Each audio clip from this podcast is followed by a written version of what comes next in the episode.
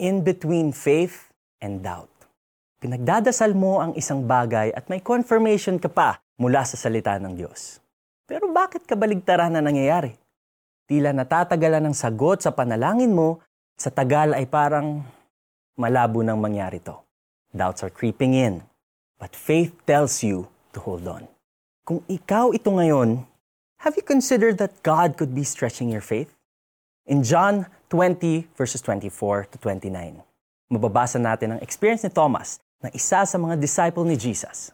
Excited na ibinalita ng mga disciple na nabuhay na muli si Jesus ngunit nagduda siya sa balita.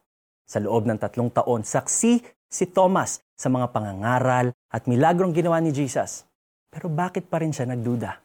Maniniwala lang siya kapag nahawakan niya ang sugat ni Jesus? A faith that has not been tested cannot be trusted. Ayon yan sa James 1 verses 2 to 4. Sinusubok ang ating pananampalataya para sa ating kabutihan. Ang mga pagsubok ang nagpapatatag sa ating pananampalataya sa Diyos. Habang sinusubok tayo, alam din ni Jesus ang ating kahinaan. Kaya Jesus met Thomas when he was doubting. Matapos ang walong araw mula nang matanggap ni Thomas ang balita, nagpakita si Jesus sa kanya at sinabing, Tingnan mo ang aking mga kamay. Ilagay mo ang iyong kamay sa aking tagiliran at huwag ka nang mag-alinlangan pa. Sa halip ay maniwala ka there is a Thomas in all of us. Habang hinihintay natin ang katuparan ng pangako ng Panginoon sa ating buhay, susubukin din tayo. Susubukin kung gaano tayo nagtitiwala sa Panginoon.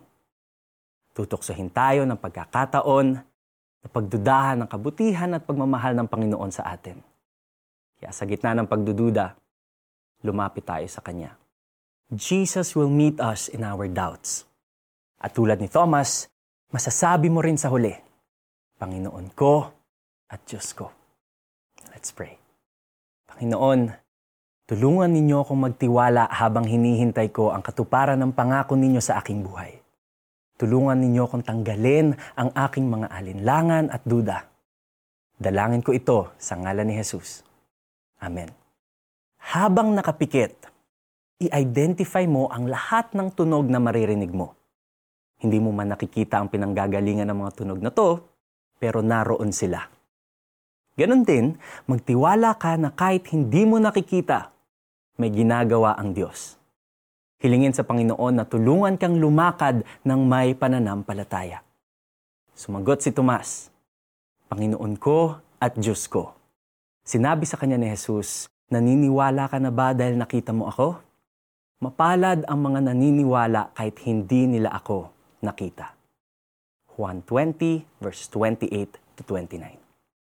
Ako po si Neo Rivera. God bless.